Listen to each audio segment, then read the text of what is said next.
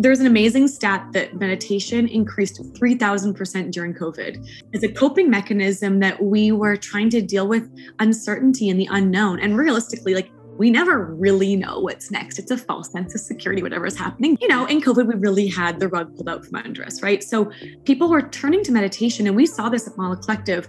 Oh, it's not just this woo woo thing. It actually helps me cope with my daily tasks. It helps me with my family, with my work, with whatever, whatever aspect of your life.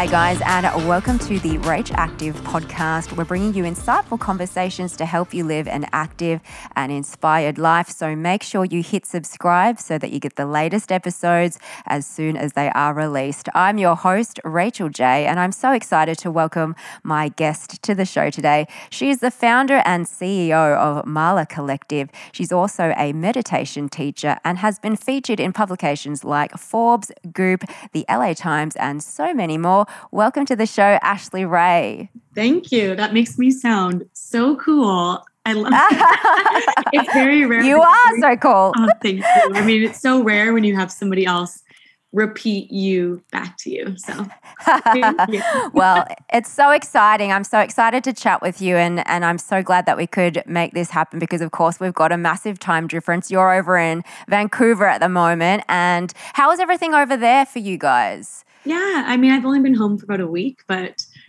yeah, how lucky are we to have the ocean and the mountains and so close. As as much yeah. you know, everything's so heavy, but um, I feel grateful. I'm grateful to be home in my apartment and have my meditation area and just be cozy. Yeah. Oh, I'm so glad to hear that. Now, one of the things that's really interesting about you, I feel, is that you, in your early career, you were a journalist covering murder trials, which to me sounds just insane. To be honest, it's it's it's a very different career that you used to have compared to what you do now. So I'm really curious to know what was that like for you. What was that environment like? And I guess dealing with hearing those kinds of stories because it's a very you know sort of very specific narrative i guess that you you would sort of be hearing a lot. How was that?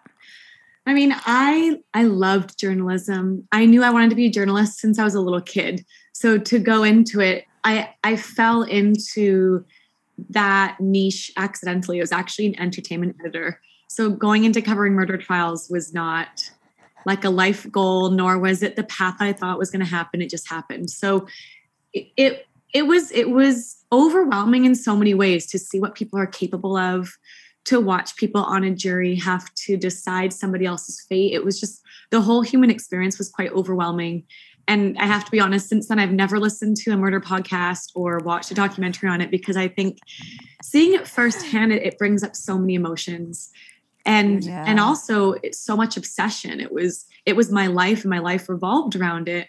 And when your life revolves around something like that you know that's not the most uh, uplifting dinner party conversation to have every night. So i'm i loved i loved the experience of being a journalist and being let into people's lives and be able to ask different questions and witness different versions of life. But I like meditation significantly more than covering murder. Yeah. I, I, I, can imagine. And so it, they're polar polar opposites really of the spectrum.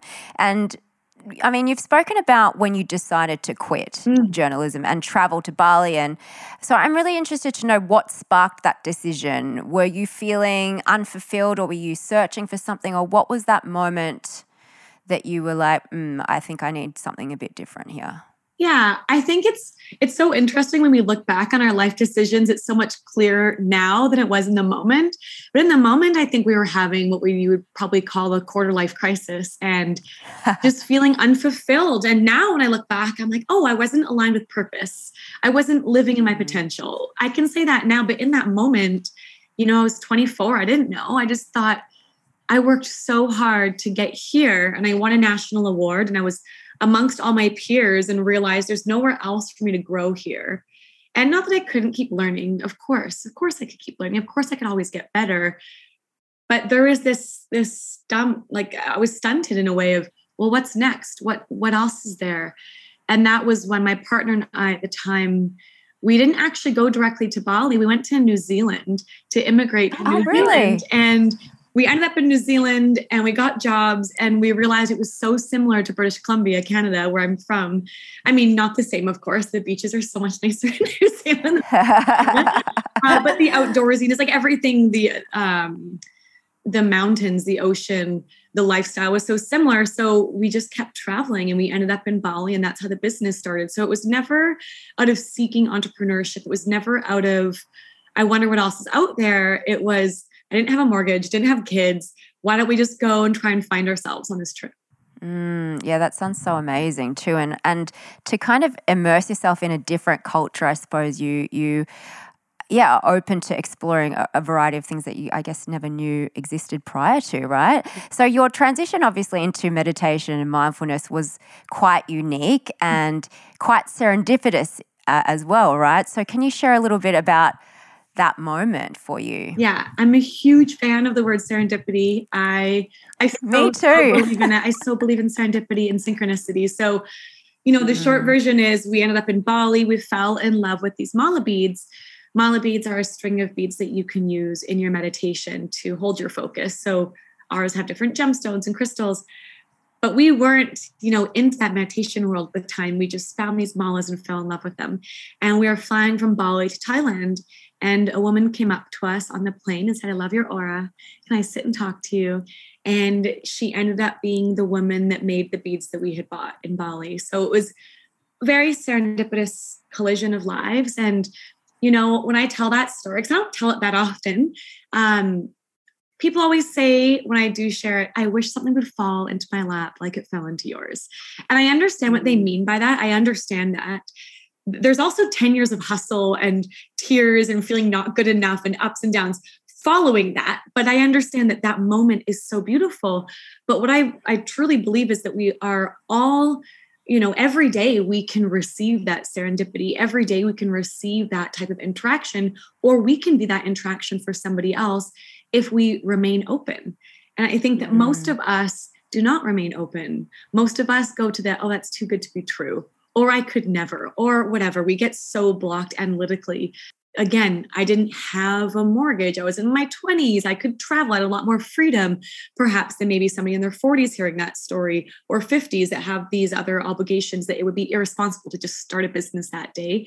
I think that the idea of being trust and being open and open to receiving and open to serendipity is probably the biggest lesson out of that for me. And I really hope that that's a takeaway for people that you don't have to go to Bali and, and to find that interaction. You can find it wherever you are. Yeah, I really love that. And I think I think it I mean it happens in everyday life. Like you said, it doesn't have to happen if you travel somewhere and, and especially now it's a little bit more difficult to travel places. But I think, you know, those moments like you said, just those little moments can kind of guide us in certain directions. And I, I think you're right, being open to them really helps to um, to lead you and I guess along your path, right? So that was I feel like that was the moment right for you where you you started the whole business, but you you were traveling through Bali and all those different places. Did you notice, you know, certain Eastern philosophies that I guess that we don't do in the West that really can help us? What were the things that you sort of um, really took away from your travels in the East? Oh my goodness, there's so many. I, I so I spent a lot of time in India and Bali as well. I love that part of the world. The Himalayas are so special to me, and I think being mm. from Canada, the mountains, I feel at home in the mountains. And being in Nepal, I'll never forget somebody saying, "We revere the mountains as gods here." And I I remember that feeling of, "Oh, those mountains will be here." far past my existence and have been here you know far before i was before i was born and these lessons of tradition and respecting nature and respecting our own presence. I mean, none of this is, we all know these things. We all know these things Mhm. connecting with nature. We all know that we should slow down and breathe and connect to our bodies. And I think it was more of how can we incorporate that into our daily life without making it an escapist experience. So I think a Mm. lot of us, and I do this too, I go to meditation retreats, I go to yoga retreats, but how can you bring these little moments in your daily life in your daily routine and just incorporate mindfulness instead of being extreme and needing to go nothing wrong with jumping on a plane to bali it's an absolute dream to do so but how can we bring those little moments into our routines of eating and just being grateful and having gratitude for the food that we have or breathing deeper when we're in nature or whatever whatever that looks like reconnecting with yourself with your friends your family you know these might sound a little bit elusive and non-tangible but there was just a practice of patience and reconnection with self that is so beautiful mm. to witness yeah. And I think, I, I feel like, especially in our modern day lives, it's so fast paced and we're always moving around, things are going on. And I think, you know, sometimes I feel like in the West, we, we don't really even know what mindfulness is exactly. So, what is it exactly? Because, like you just said, it can be a really vague concept. Yeah. So, what what is mindfulness exactly? Great question. I mean, I again, like when I started Mala, I think most people assume because I started a meditation company that I was deeply obsessed with meditation. Meditation mm. scared the life out of me. I had no idea how to do it. I assumed mm. I was doing it wrong. I just thought I was bad at it, which is most people's response when I tell them what I do. But mindfulness is so simple. It's just bringing awareness to the present moment. And again, that can sound like such a throwaway sentence but mindfulness mm. can look like like i just mentioned when you have something to eat like eating mindfully instead of shoveling it in our face while watching netflix which i mean hey i still do that. Or how can we bring a moment of gratitude in the morning? I have a gratitude practice that i do every morning of journaling or being more present. You know you can incorporate mindfulness into listening becoming an active and compassionate listener listening to hold space for the other person versus listening to respond because we often are listening and crafting our response and not really listening. So mindfulness can can leak into so many beautiful areas of our day. So it's just being present of each moment. And it's so easy to do and it's so easy not to do. We're so often jumping ahead of what's next. Okay just slowing down. And a lot of that practice is through breath and what a gift. We always have that with us, but we often forget to tap into it. Yeah, you're so right too because we do we do just tend to rush around. It's a default mode for a lot of us, I think, to and you almost have to be so conscious of being mindful. You have to remind yourself to be mindful because it isn't a common practice or it's a I guess not as not as common in the West, I suppose, to do that. So, you know, why is it so important for people to connect back to themselves, particularly particularly in the culture that we live in? Mm. I mean, there's so many ways to answer that. And I'm going to go with the more of the woo woo answer because you can look at the, the benefits of meditation and mindfulness. We all know it helps reduce anxiety, you know, lowers blood pressure, et cetera, et cetera. Uh, there's an amazing stat that meditation increased 3000% during COVID. Wow. It's a coping mechanism that we were trying to deal with uncertainty and the unknown. And realistically, like we never really know what's next. It's a false sense of security, whatever is happening. You know, in COVID, we really had the rug pulled out from under us, right? So people were turning to meditation, and we saw this at Mala Collective. Oh, it's not just this woo woo thing. It actually helps me cope with my daily tasks. It helps me with my family, with my work, with whatever, whatever aspect of your life. But when I teach meditation now, I really love leaning into it that when we get to come back to ourselves, we get to meet ourselves again. And these i don't mean to say this in such elusive big phrases but how often do you just sit with yourself? How mm. often do you sit and listen to the thoughts that you're thinking? You know 90% of our thoughts are from yesterday and we're not very nice to ourselves. We're mm. actually pretty mean to ourselves. We speak to our best friend so much nicer than we speak to ourselves. So when i'm teaching meditation i use this analogy. One of my teachers taught me years ago uh, if you imagine a bicycle wheel and you imagine the center of the bicycle wheel, that's your focal point in meditation. And if you imagine all the spokes on the wheel, that's all the times that your mind is going to wander. That's a completely normal meditation. Your mind's going to wander maybe 250 times in eight minutes. Totally normal. But when you get out to the edge, when you get to where the rubber is, that moment you get to choose self judgment. I'm the worst meditator. I knew I was so bad at this. I never should have done it. Or you can choose oh, my love, just come back. Oh, my love, your mind wandered. It's okay, come back. So you get to practice 200, 250 chances to be kind to yourself, or 200 or 250 chances to be mean to yourself. Mm. And then those thoughts come back tomorrow and the next day. So it's this opportunity for us to start changing how we speak to ourselves and changing that inner voice narrative to kindness and compassion. And I I feel that when I'm teaching it that way, it's so much more accessible. Because when when I first started meditating, I thought I had to sit there for 20 minutes with no thoughts and I like mm-hmm. couldn't itch and I had to just sit there with nothing. And I, I can't do that. I don't know anybody that can do that. Yeah. But when you reframe it as, okay, take 10 minutes to just be kind to yourself, that's a way nicer, in my experience, way to ease into a practice. It's way less intimidating. Yeah, I really like that actually, framing it that way to say, yeah, I'm just going to take 10 minutes to be kind to myself instead of what you what those thoughts were going through, I guess, our minds, you know.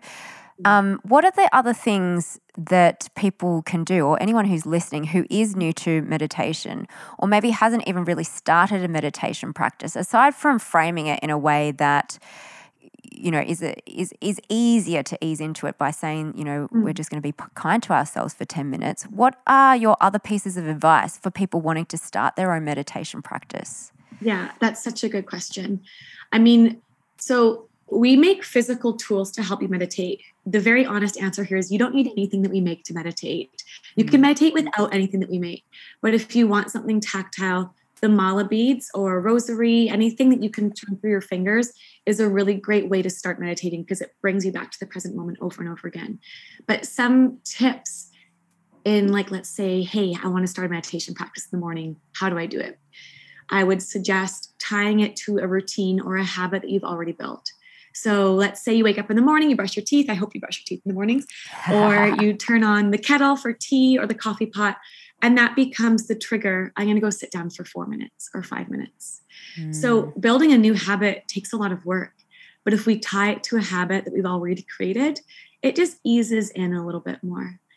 I would say another tip is you don't have to do 20 minutes. You can do three minutes. You can do two minutes if you want. Mm-hmm. I think that we have such an all or nothing approach with most most things in life. Like I'm all in or I'm not. When we host meditation uh, challenges through the year, we do a lot of free guided meditations all year. People will drop off on day four and never return because they're in this shame spiral of just self judgment. Hey, if you miss a day, just come back the next day. It's fine. So the, yeah. the the combination of start small and build your way up, and also be kind to yourself when you miss a day. And there's no right or wrong time to meditate. You can do it in the morning. Great way to clear your thoughts for the day. When I do it in the morning, I feel ahead of the day. You know that feeling when like you feel yes. totally behind. I feel like that when I don't meditate. And even just for two minutes, doesn't have to be huge. And then meditating at night is a nice way to let go of the day. So it's whatever works for you. And I think when when I share that, people are like, well, you don't have three kids. You don't you don't know what it's like. I have no time. One yeah. of my teachers put his meditation pillow beside his bed and he would roll off his mattress onto his cushion and just do it for 60 seconds. Like, if you really want to, you can create just the littlest amount of time for yourself. And I think mm-hmm. what's beautiful is when we start it, you know, we make meditation cushions, and a lot of people say to us, we put the cushion out in our living room because it kind of guilts us in. It reminds us to meditate. But then after a bit, oh, I get I get called to it. I get pulled to it because it's a gift to sit with myself for mm-hmm. 90 seconds, for eight minutes, for 20 minutes, that it transitions because that's the other very type A question I get. Because I teach a lot of entrepreneurs, mm. a lot of mm. business owners, a lot of very successful people. Well, where's the ROI? When is the outcome? when am I going to levitate? You know, what are these? What are what's the result? When where is it going to show up? Well, it shows up the more you do it and the more you come back to yourself. And eventually you'll notice that your thoughts begin to change. And then the way you speak begins to change and more compassionate to others. And that, oh, you're a bit more calm through the day. So it it turns from this thing of I need to or should, I should. And I don't like those words. Need and should are so full of judgment. And it goes from a place of judgment to, oh, I can't wait. I can't wait to just sit with myself for 10 minutes. Yeah. So that's when the ROI kicks in, is when it goes to this place of pulling you in with kindness and love. Yeah. And I guess that kind of builds over time. It's one of those things, like you were saying, that it's not something that you kind of just, okay, I'm going to meditate and then you've got this full blown meditation practice, but being kind to yourself to ease into it Mm. and even taking the smallest amount of time to be kind to yourself during the day, like you were saying. Now, you were just referring to these thoughts that we often have that come up in meditation, and often, you know, they might be negative thoughts either about ourselves or about how we're actually meditating. We're not doing it right, and all of these kinds of things. And I think those types of thoughts are, are very common. I mean, I feel like we all sort of have that kind of self talk that that comes in. We've learnt it from either childhood or some we've heard it from somewhere, and somehow it's stuck there in our unconscious mind yeah. and on repeat. So, how can we? overcome or deal with those thoughts of self doubt or these th- thoughts that we have to be perfect, especially if I suppose you're just now becoming aware of these thoughts for the first time. That maybe you've had them there the whole time, but you've only now just become conscious that this is actually running, uh, this tape is running. What do you do then with those thoughts? How do we deal with them? Yeah, that is such a good question. I'm going to answer it in two forms. So, first, I'm going to talk about it in meditation, and then two, I'm going to talk about my experience with it because I think mm. most people just assume I have it all figured out, and I don't. I meditate to help me get through stuff. Like I am also figuring it out on the fly. But in mm. terms of meditation, one of my teachers said to me, once you've meditated 200 days in a row, then you can worry if you're doing it right. So the idea that we get so in our head about the right and the wrong and the self judgment is, in my experience, a form of avoidance. But it's a form of avoidance that we've been recognized for in school, asking questions, being curious. I was at a meditation retreat in India, and my analytical mind would not let go of a definition of something. And the teacher, it was pretty embarrassing in front of everyone. She's like, let it go. You're just avoiding doing the meditation now. And it seems like you're justifying it because you're asking intelligent questions, but just let it go and do it. And that was such a humbling moment of, oh yeah, we're, we're justifying the avoidance through asking questions. So when I teach meditation, I just dive right into it. And I'm like, sit however you want. There's no wrong way to sit. There's no wrong way to do that. And then we often, because it's such an internal experience, again, assume we're doing it wrong. Because in yoga, you can look at the person beside you and adjust your hips, adjust your body. But internally, we just assume, well, if we open our eyes and the person beside us is calm, we're like, oh, well, they're so zen and I've totally screwed this up. But maybe 10 seconds before they were looking at you doing the same thing. Like it's such a it's such an individual experience that we don't have that shared experience until we talk about it. And most people don't want to talk about it because they assume they're doing it wrong. So it's it's kind of a hilarious thing that whenever I'm teaching, like you're not doing it wrong, you're already breathing, you're already great at it. Let me just give you a few tips. You're gonna be fine but it, mm. on that note of feeling like we're not doing things good enough, that was my biggest block in starting the business. So going from journalism to entrepreneurship, like 10 years ago, I didn't know any business owners. I didn't know what an entrepreneur was. And now mm. meditation and entrepreneurship are so sexy and so cool and super hip. But 10 years ago, it was not that. And I felt so insecure every day, thinking, I am not enough. I am not enough. I am not enough for this. Somebody else should run this business. I should start it and just give it to somebody. And I was doing a meditation, and this voice said, Get over yourself. You playing small is you like just indulging in your fear. You're robbing so many people of such a beautiful experience because you're being selfish.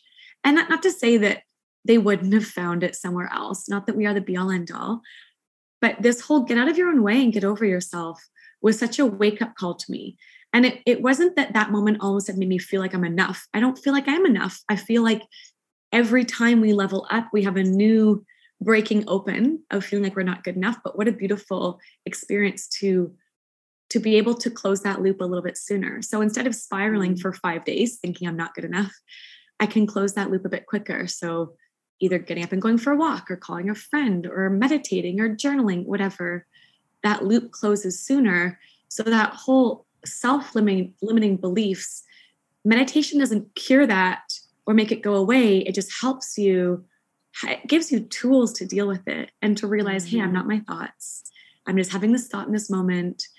I need to get up and move and shift and get out of this exact like exact place. Sometimes I'll just get up and move seats in my apartment.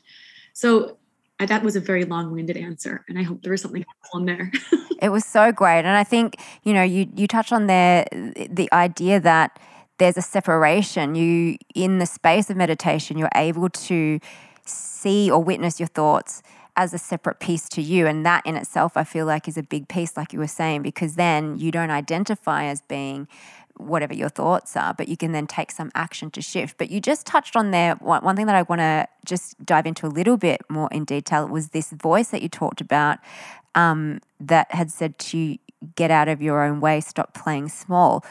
What was that voice for you? And I'm I'm so curious to know how you knew that that was not your mind or those thoughts and what was that Ooh, nobody's ever asked me that. That's a great question. um, okay, I find this really fascinating, and I actually don't talk about this a lot. I always have really, really vivid visions and voices in meditation. And I don't share it because I don't want people to think they're doing it wrong if they don't have those things. But ever since I was a kid, I had to go do ink blot tests, which is hilarious, like because I had such vivid dreams. So I've always had that. So there was a point during COVID where those voices got so loud in meditation that I was like, what is going on with me? I am losing it. Like there's something wrong. I can't tell people about this. Like I'm going to have to, I'm going to get locked up. This is not a thing to talk to people about. And I was sharing it with a coach I was working with and I sought out an intuitive an intuitive training. So I, I, took a few meditation trainings during COVID. Mm-hmm. Um, was working with a psychoanalytical therapist. I love the gift of getting to know ourselves. Like it's deeply uncomfortable. I'm not saying I find a ton of joy in it. It's beautiful, but it's really uncomfortable. The I truly believe that it, it's part of our intuition. So we can re- receive intuitive hits in so many ways. And I was nervous about this voice and I'll reframe it as this. The other way I frame meditation is when we are in meditation and we have those 200 thoughts, maybe the next day we have 180, and the day after we have 170, and the next day maybe 500 because we had a really bad day. When when we have less thoughts, if you're imagining that wheel I talked about earlier, there's just some spokes on that wheel disappearing, which creates more space. Now, Deepak Chopra talks about meditation as dropping into the space between our thoughts. And I always thought that was beautiful, but I didn't know what that meant. so when we're, creating, when we're creating spaciousness, we're creating room for those aha moments. And you can call that an intuitive hit. You can call it a message from God, from the universe, from spirit, connection to higher self, whatever. Whatever language resonates with you, use that. But that spaciousness in meditation, when we take that time, that gift to create that space, we get to hear ourselves and we get to receive those messages. And we've all had those messages. We've all had that when we're driving. Oh, I remember I have to do this. When we're washing the dishes, oh, I have to do this. When we're in the shower, whatever. These aha moments. And so many entrepreneurs and athletes credit their success to those aha moments. But we don't create that spaciousness enough within ourselves.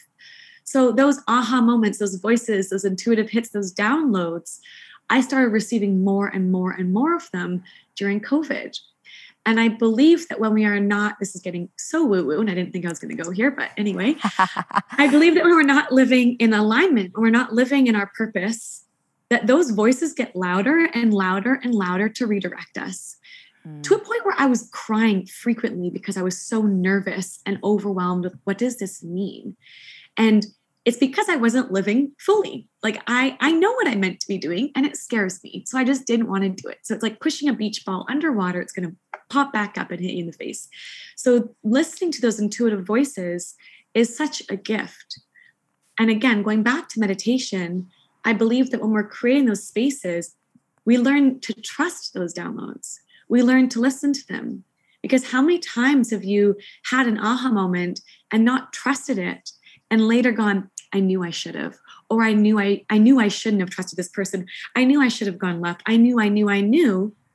But we're not crediting ourselves. We're not trusting ourselves enough to follow through with that message. So whether that's intuition a download whatever whatever it is for you i i believe creating the space in meditation is just an opportunity to also be guided.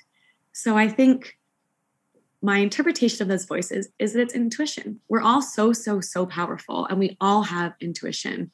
Men have very strong intuition as well, but I think it's creating space to listen to it and become friends with it to be able to trust it, to follow it.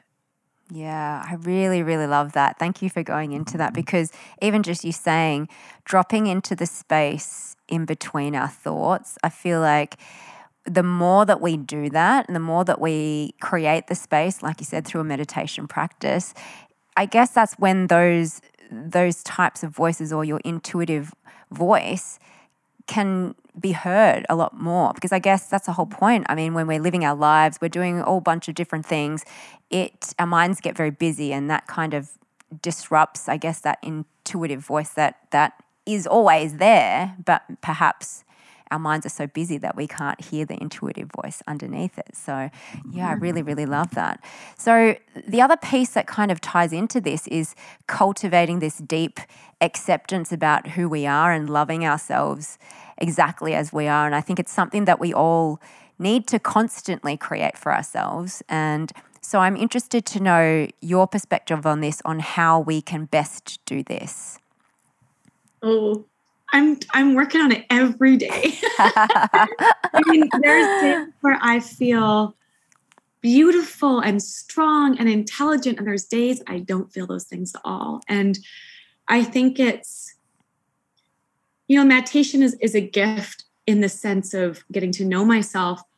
I would say the biggest shift with self acceptance and self love. And again, the phrase self love is such a huge phrase mm-hmm. that it's so elusive and hard to define.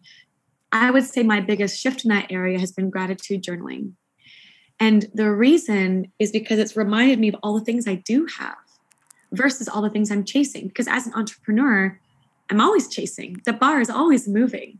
And very rarely do we sit and celebrate, oh, today was we did X, Y, and Z. And of course, you know, sometimes I'll have those celebrations, of course.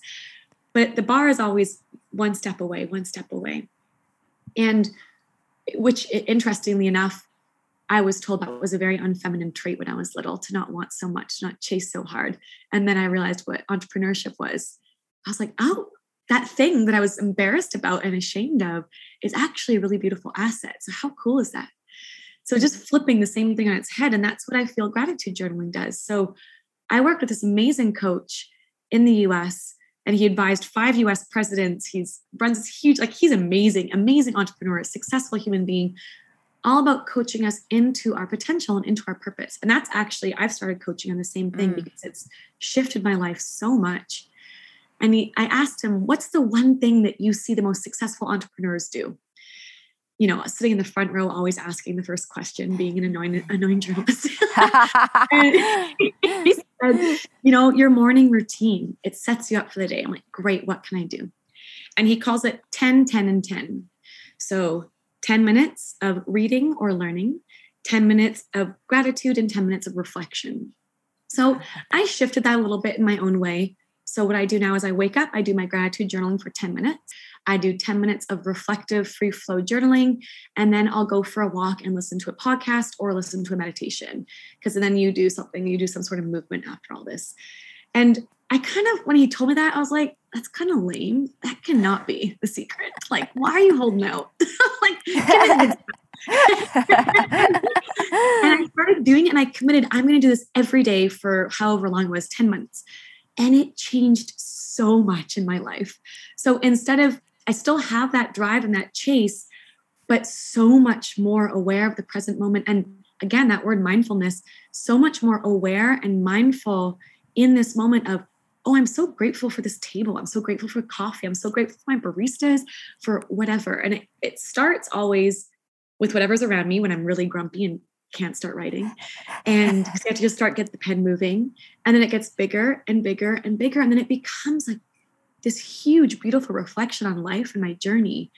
And that realization that I start my day with 10 minutes of gratitude, like I mentioned earlier, that how many thoughts are from yesterday, that when we bring in gratitude, you know, my team has said, you've shifted your language with us. My family has noticed, my friends have noticed, my baristas have noticed. Like everything in my life has shifted into, I want to say, being able to accept things, but be grateful for where they are, knowing, hey, this is the dream of five years ago, Ashley. Like this moment yeah. is so cool.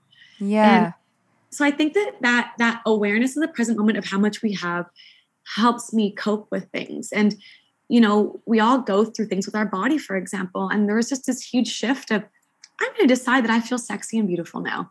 And I'm going to write that I'm grateful for it every day.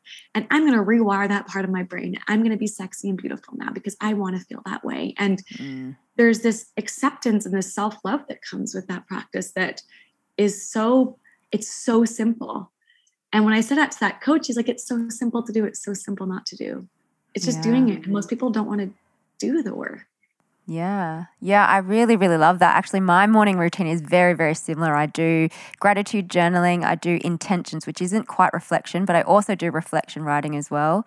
And then meditation, that's the part that I actually need to make more of a um, I guess more of a stable in my in my morning routine because sometimes that kind of goes by the wayside. But I really love that, and I do agree. I think bringing gratitude into your day, especially the first thing when you wake up. It just wires your mind to almost look for things as well during the day that you are grateful for that you already have in your life. So I really, really love that. Mm. Um, so you also talk about stepping into our power, and this is something that you speak to. So, how do we actually do that? Because we all have this innate power within us. What is the key to actually doing that? oh, I wish I could summarize it in one sentence. Um, great question. I so I think that we all we all believe that we are capable of more than what we're doing, and that's not in a way of self judgment that we're not doing enough, but more that we have this potential within us that either we are scared to live it or we are scared we're going to fail or whatever the fear is. But some of us don't want to dive into it out of fear of failure and we put it on this pedestal whatever whatever the story is around it it's there and we are so capable of stepping into that. And i do believe that that potential is in alignment with our purpose. And i think that there's so much talk about how do we discover our purpose? How do we discover our purpose? How do we discover our purpose? Versus what happens when you figure out your purpose and you're super scared to do it? And i mean that that to me is super interesting because that that was my experience in COVID of hearing those voices I'm like, but I don't want to, I don't want to do it. I don't want to do it. I'm too scared of doing it. And I asked this Buddhist teacher, well, what do you do when you figure out your purpose, but you don't feel like doing it? That's a great question. I love that. I mean, it's not a total answer to what your question is, but I find it fascinating because I've never heard people talk about this that I think inherently deep down, we all know what we want to do. We all know what our dreams are, and we're scared to, to follow them. And I think it's this similar answer to what he shared with me, which was my experience, is we have created this identity in this life that we are living in right now based on who our friends are, where we live, how we dress, what our job is. And that is our safety blanket and our security blanket of who we are. And it's mm-hmm. known and we love it and we feel good here oh my goodness, that other version of me, of my my potential and my purpose. Oh my God, what what if I screw up? What if my friends make fun of me? What if they laugh at me for it? What if I go bankrupt? What if my family disowns me? What if, what if, what if, what if? All these stories that we tell ourselves, it's like this disrobing of this identity that we've, you know, cloaked ourselves in. And I think that there's this fear of but I know who I am now. I don't know who that person is. And it's the devil yes. you know, you the devil you don't. And there's so much beauty on the other side of it, but it is that that moment of absolute, oh my God, what if it doesn't work? And there there's beautiful exercises around this. Like what what what truly is the worst that can happen? And I mean, I think one of my deepest fears was that people would think I was a phony or that I didn't really like meditation or that whatever. Like I had a whole bunch of stories in my head. My friends are gonna make fun of me, you know, friends from high school that I haven't seen. They're like, who's this weird hippie meditation person now? Or what? Like, I mean, obviously it doesn't matter, but in that moment, it mattered for some mm. reason. People that I haven't seen in 15 years, their opinion really mattered that day. yeah. And one of my best friends actually called me and she was having a bad day and unleashed all of that exact all my exact fears on me and said you're not actually authentic you're not actually into meditation you're not actually this you're not actually that and as she was saying it i was like oh this isn't for me this is this is her own stuff and what a gift that now I've heard all of my deepest fears and actually nobody could make it worse. And she apologized. And like, hey, I, am not saying that story to create empathy or like anyone feeling sorry for me. It was such a gift of, oh, if someone that I love can say it and I can realize that actually had nothing to do with me, that phone call had nothing to do with me, and not out of me not owning stuff. I know when stuff's about me and when stuff's not about me. Um, who cares what somebody says online? Mm. Who cares? And it was it was my fears of stepping into coaching and my my fears around upleveling in that sense of being more of service because I've done this for 10 years and for 10 years I'm so lucky and grateful I've been able to take meditation trainings and intuitive trainings and go to retreats around the world and I have had friends say to me like why don't you share that stuff like why aren't you uh, giving this to people and like letting them in. I'm like, well, because I don't want to make it look like that I'm doing it for social media. So I was always nervous that is it going to look like it's for ego or if it's for mm. service? And that was my block. And as soon as I put it out there, it was the most beautiful, reassuring experience of people saying, wow, I really identify with that share. Hey, I had men reach out to me on the other side of Canada this gentleman said, I have three daughters. I'm in my 60s. I don't know what it is you can help me with, but I think you can help me align to my purpose and my potential and my values.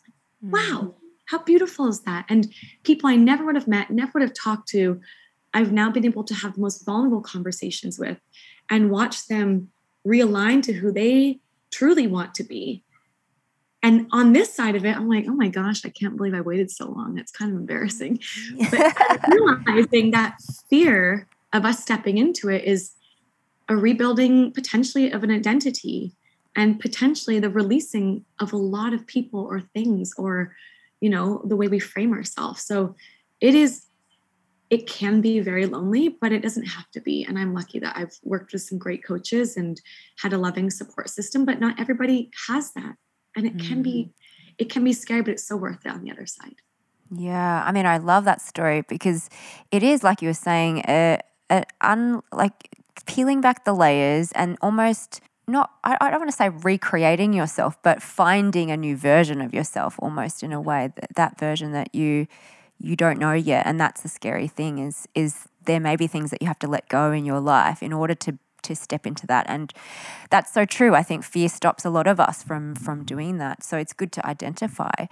Now obviously with mala collective you've been able to actually connect artisans in asia to create these beautiful products to support a mindfulness and meditation practice. So I'm interested to know can you tell me about those first few years when you were getting started? Because, like you said, you weren't an an entrepreneur to begin with. You sort of fell into it, and and what were the biggest challenges you faced? At that sort of starting point, either business related in terms of a practical sense, but also to do with your own beliefs. And I think that there's obviously, we've spoken a little bit about it already, but yes, tell me about the, the beginning stages of it.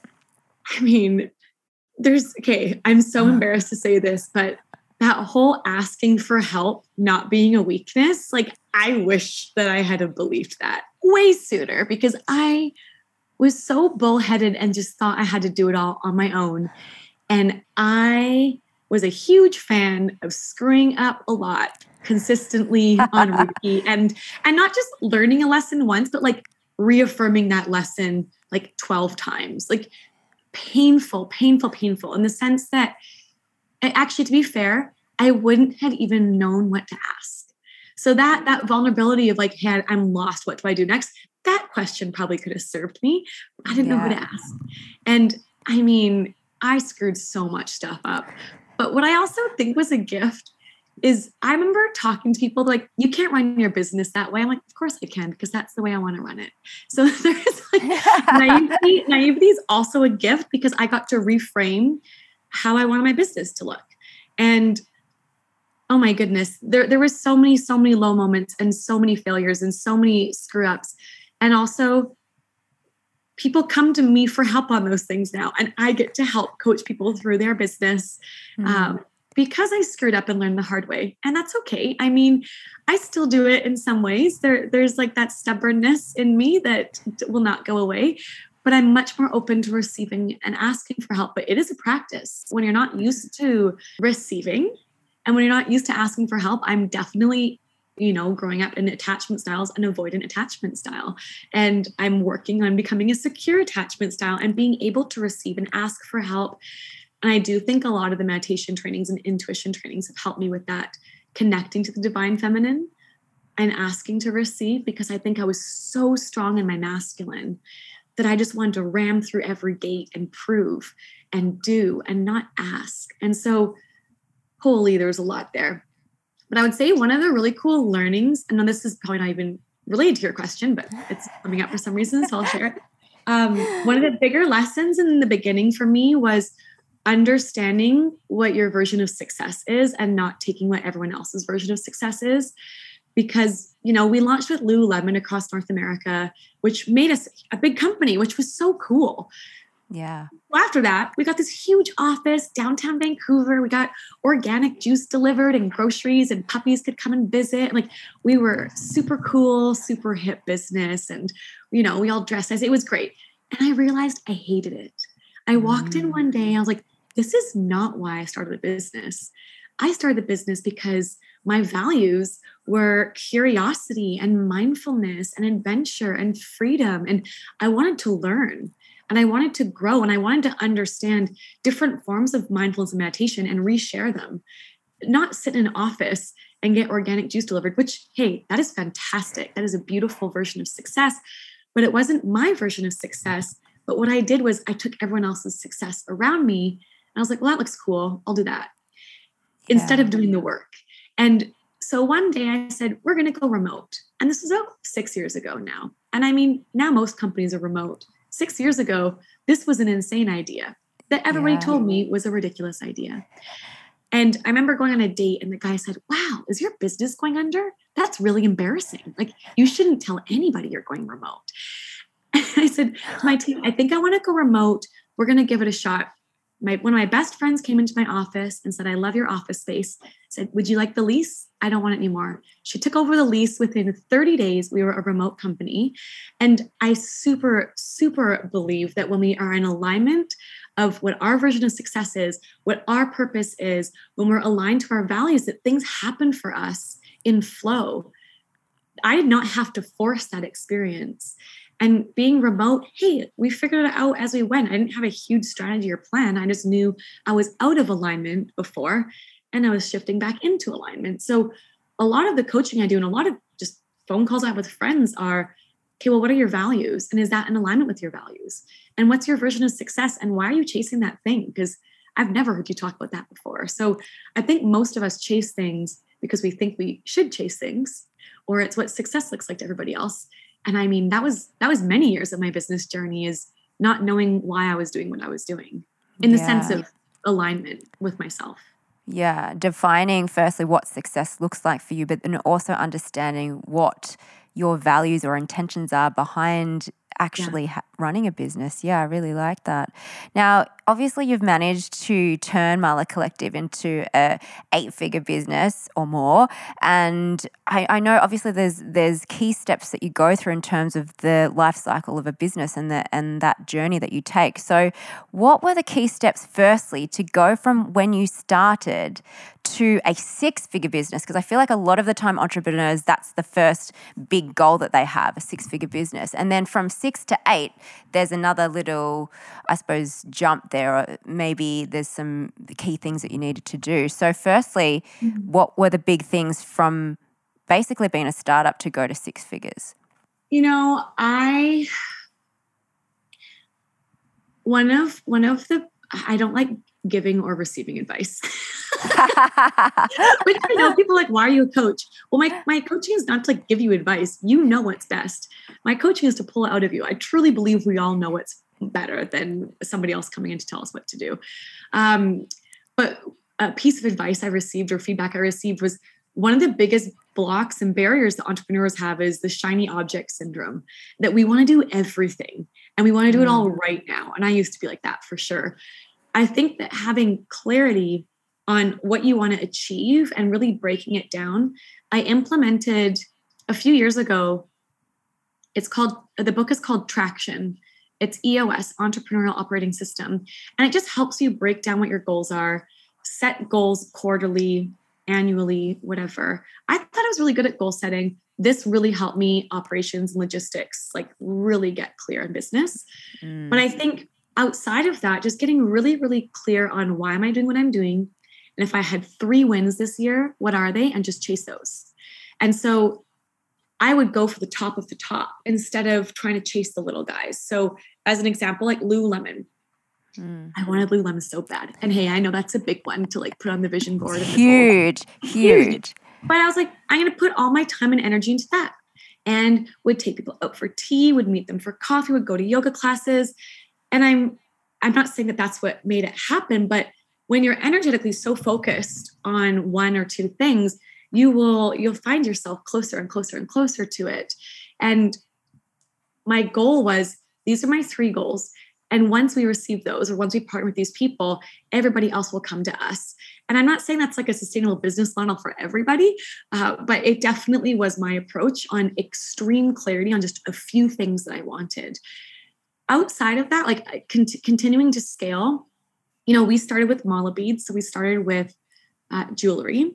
And curiosity is one of my core values and that was you know i mentioned earlier meditation was not a foundation of my life as it is now.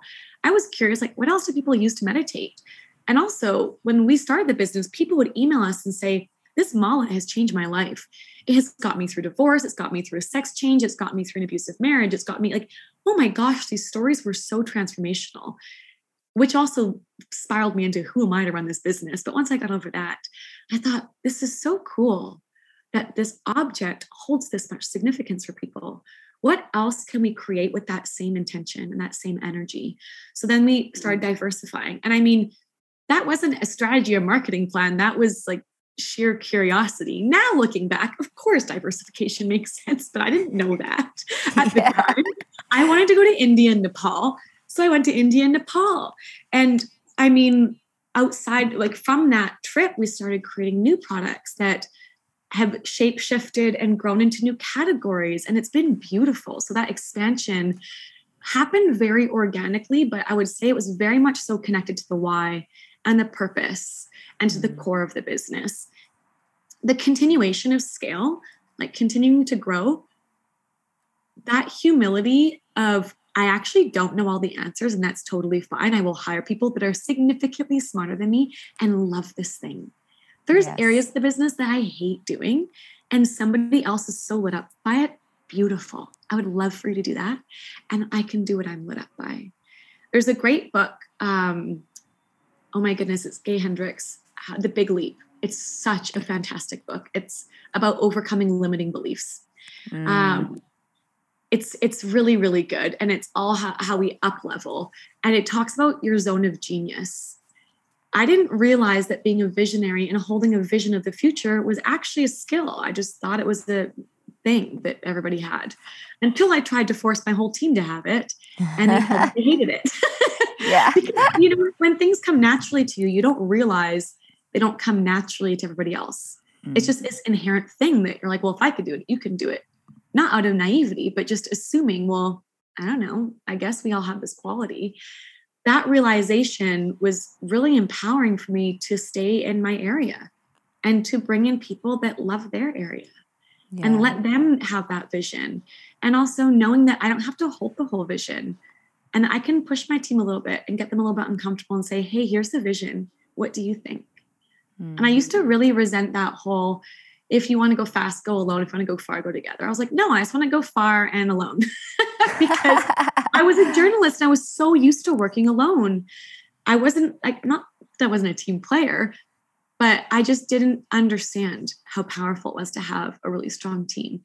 And now I really love my team and they know things about the business that I, I'm not even embarrassed that I don't know that's not like that's not my zone of genius. That's their zone of genius. So i would say continuing to up level is surrounding yourself with a team that wants to up level and also surrounding yourself with a peer group or a coach or a mentor or whoever it is that can help zoom you out and up level you. Because I, I work with a lot of coaches. I so i so so so believe in that because i know that i have upper limiting beliefs and blind spots that i can't see and I know analytically what my blocks are, but I don't know how they're manifesting in, in every interaction. and having a coach kind of pull me out and coach me through every time up levels me every time up levels me so yeah. even when it comes to r- running a team i've had coaches around hr coaches around finance you know intuitive coaches yeah, like coaches with whatever every capacity i really really really love that because we do not have to do it alone and we often just think we do and then we start feeling shame and then we start to spiral. So there's a lot mm. there but i think surrounding yourself with good people that that want the best for you um yeah. is such a huge part in the up leveling Huge. Yeah. And so, you know, you want to just to repeat what you were saying, to get really clear and have that clarity around why you're doing it, what the values are behind the business and your intention, and then be more specific about the goals that you're trying to achieve. And then obviously with the scaling to to surround yourself with with people who are really great at what they do and maybe that uh, that you're not so great at and to surround yourself with with a team that that can assist in, in really helping with that bigger vision that you have, I guess. Now, obviously, like you've mentioned, you you coach a lot of people who also want to create a thriving and really purposeful business. What are you touched on this before, having limiting beliefs? What are the most common blocks or limiting beliefs that you've mm-hmm. seen that stop people from really achieving that up leveling in their business? Yeah, I think that that's such a good question and I know this is going to be such a simple answer, but it, it blows my mind always. We we don't have clarity, mm. and I, I think that we think we have clarity, and we don't have clarity. It's either a disconnection from our why, or from our values, or from our vision, and instead of thinking about the future law, people are judging like I should have accomplished this by now, versus yes. okay, I'm going to let that go now, and here's what I want to accomplish. And again, I advice to me is so triggering because I've had people come in and give me advice for my business. And I just thought, you don't know it. What? It, the reason it's triggering is because I wish that I hadn't given my power away in business so many times. Mm-hmm. I give my power away mainly to men who would come in and be like, just speak with confidence. You should do X, Y, and Z. And I'd be like, oh my God, you're so right. Thank you. You're the best. And then it didn't work. And I was like, my gut told me not to listen to them. Why yeah. did I disempower myself?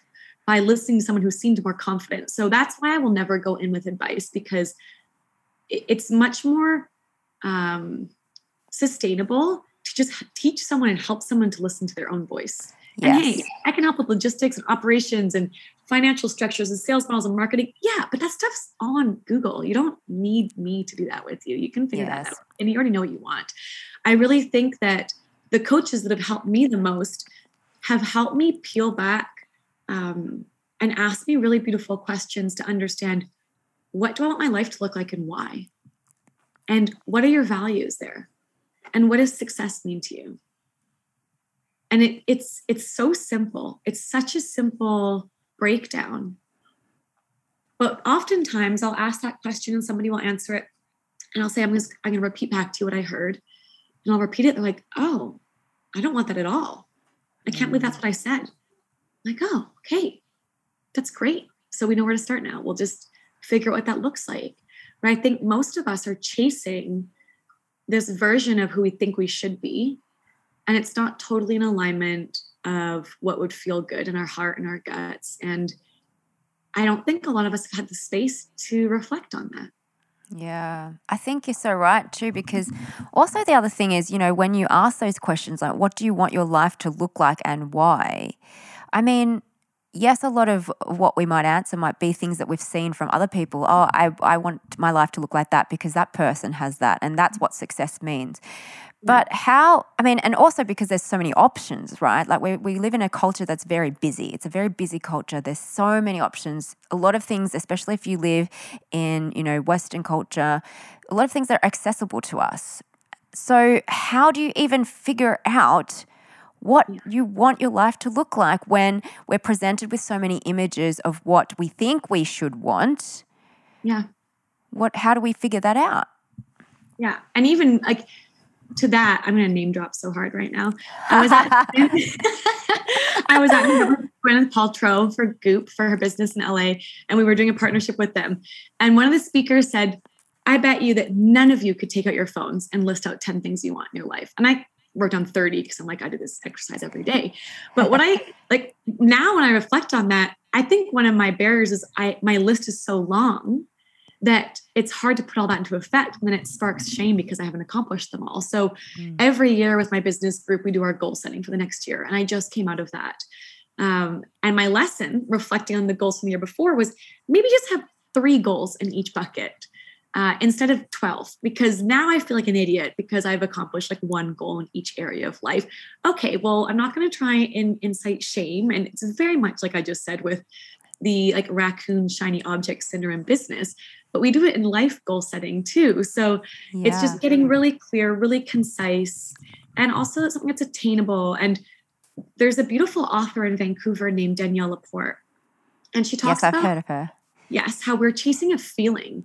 So that goal that we're setting is actually associated with the feeling. So what are the feelings that you want? So as an example, if you're setting your goals, I want a new couch, I want a new house, I want a trip to Hawaii, and I want to make a million dollars okay, great. So maybe the feeling of the house and the couch is I want to have grounding and I want to have a home.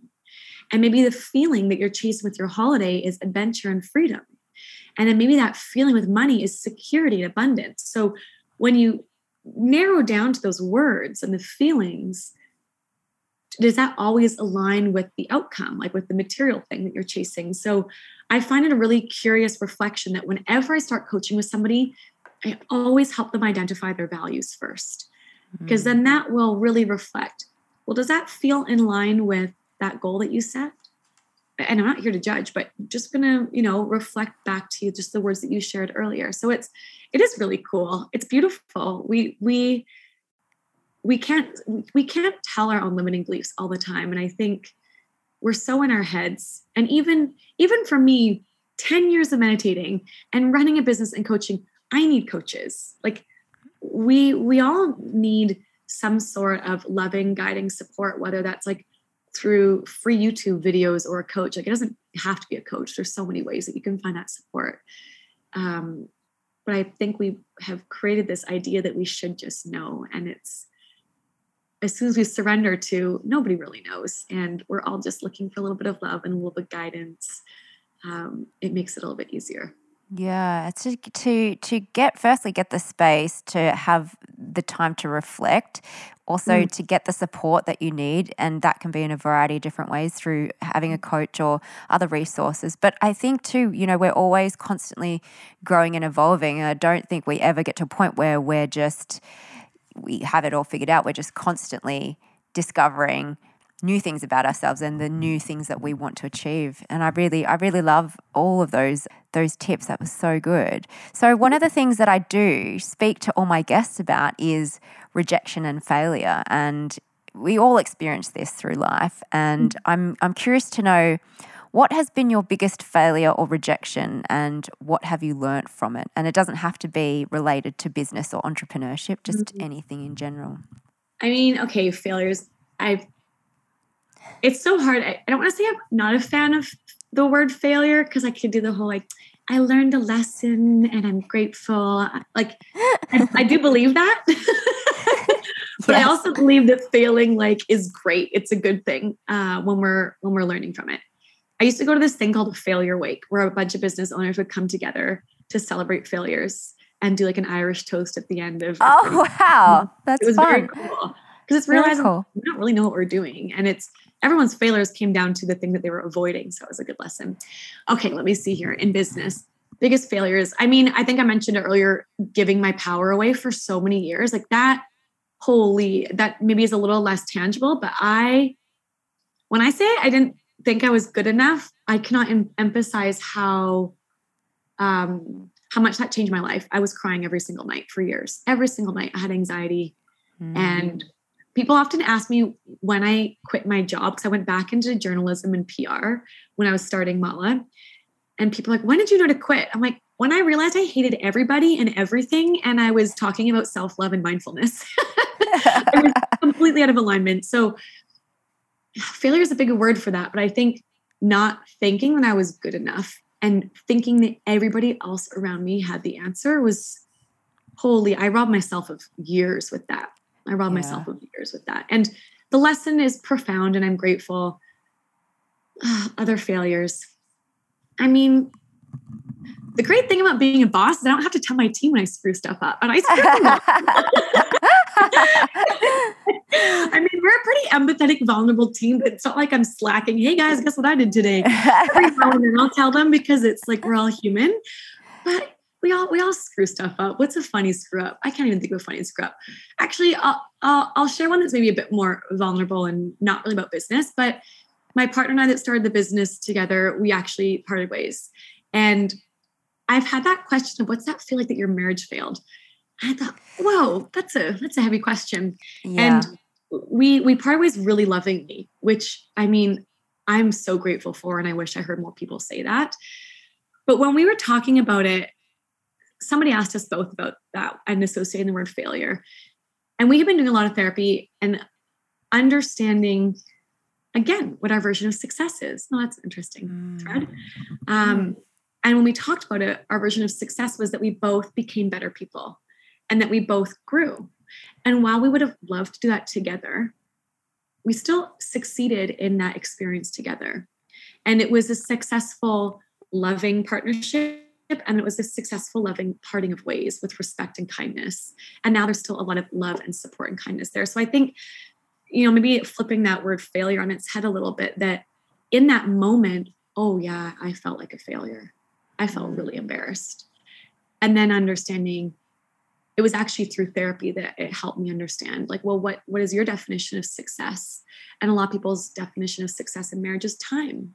But a lot of mm. people are wildly unhappy in a long i'm not here to talk about like that stuff in depth but i just yeah. mean it was it was a beautiful um it was really beautiful for my heart to be able to let go of that too and understand oh i can i can still look back on that and i i would never ever ever call that a failure but there was a moment that i did feel like it was now i'm like oh that was success and marriage was great and i yeah. can't wait to do it again and i highly recommend it and it was wonderful yeah.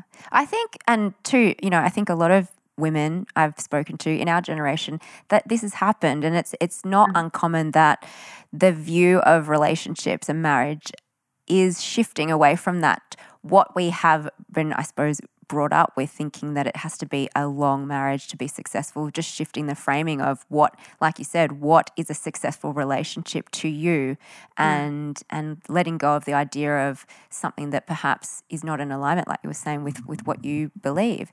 I really love that. And my final question for you is if you had an overarching life philosophy or mantra that you try to live your life by, what would mm. that be? I mean, we talked about serendipity at the beginning. I I so believe in I so believe in serendipity and it is such a practice of patience and trust and letting go. Mm. And I I still have anxiety and I still have moments of fear and doubt and you know I got in my head this morning and had to go for a walk and this idea that I'm behind, I'm not this enough, I'm not that enough. Like I had that today. And I have all these tools. Like I I still get that. And I had to remind myself, hey, this, like, you're exactly where you're supposed to be. You couldn't be anywhere else. This moment is happening for a reason. You know, I could never, ever, ever in my life have manifested or created a vision board of this moment because I didn't know this existed. I didn't know what entrepreneurship was. I didn't know that I would. Last week, I was teaching meditation at TED Women. Uh, my biggest dream on the planet is working with women specifically, but these thought leaders and these influential human beings and bringing inner peace to them. And I cried every day that I was there. And I thought, mm. I could never have forced this moment. There was yeah. hustle. There's hustle. I mean, I'm not saying there's not hustle, but there's yeah. just as much trust and just as much surrendering and letting go. And that surrendering to serendipity is a practice that I have to remind myself of. And I think, again, like I mentioned, the divine feminine, that being so much in my masculine running a business, I've worked to re empower that divine feminine and realize it's okay to be really feminine and run a business. Yeah. You can be that and be just yeah. as intuitive and authentic and whatever, whatever words you want to be. I think that combining that surrendering with serendipity with patience with trust with letting go like it's it's a whole practice that i am so in awe of and I'm constantly practicing every day. But that's not really a mantra. That's more of just a thought process that's shifted because that never used to be my thought. My thought was like hustle, stay up till two, kill yourself doing what you're doing. The opposite of mindfulness. yeah. Yeah. Now, yeah. I, I'm much happier now. And um, there's a lot more ease and flow. Yeah, I love that so much, and I feel like just this whole chat, I'm I'm I'm feeling so inspired and also just, I feel more space, I feel like, after having this chat. So thank you so much for joining me, Ashley. It's been such a pleasure. And I feel like people are going to get so much out of this episode. There's so much in here, not only for business, but for your mindfulness and meditation practice and finding more space in your life. So thank you, thank you, thank you for joining me. Where can people find you on socials and Mala Collective? Where can they find all of those awesome things? Yeah, I mean, Instagram, our handles Mala Collective. Mine's Ashley underscore underscore Wray. I'm sure that you'll link it. But yes, I will. reach out. We're a small team. We love hearing from people. We have a lot of free guided meditations. I can send you a link if you want to share it with everyone. It's I'm I'm a huge fan of being able to educate people through this and not just sell things. Because my life goal was never to like go from journalism to being this like mala girl. That was not the vision. The vision is how can I empower more people to understand themselves and connect themselves. It's such a, I'm so honored to be able to be part of that. So please reach out if you're curious about any of it. Like, I'd love to hear from you. Amazing. So we will make sure that we link all of those things in the uh, show notes where you can get the resources and Mala Collective and get onto Ashley. And thank you again for such an amazing and insightful chat. And thank you guys for listening. Make sure you tell us what you loved or what you learnt from this episode in a review on Apple Podcasts and also screenshot this and tag us and share it to your IG stories. And we'll catch you next time on the Rach Active podcast.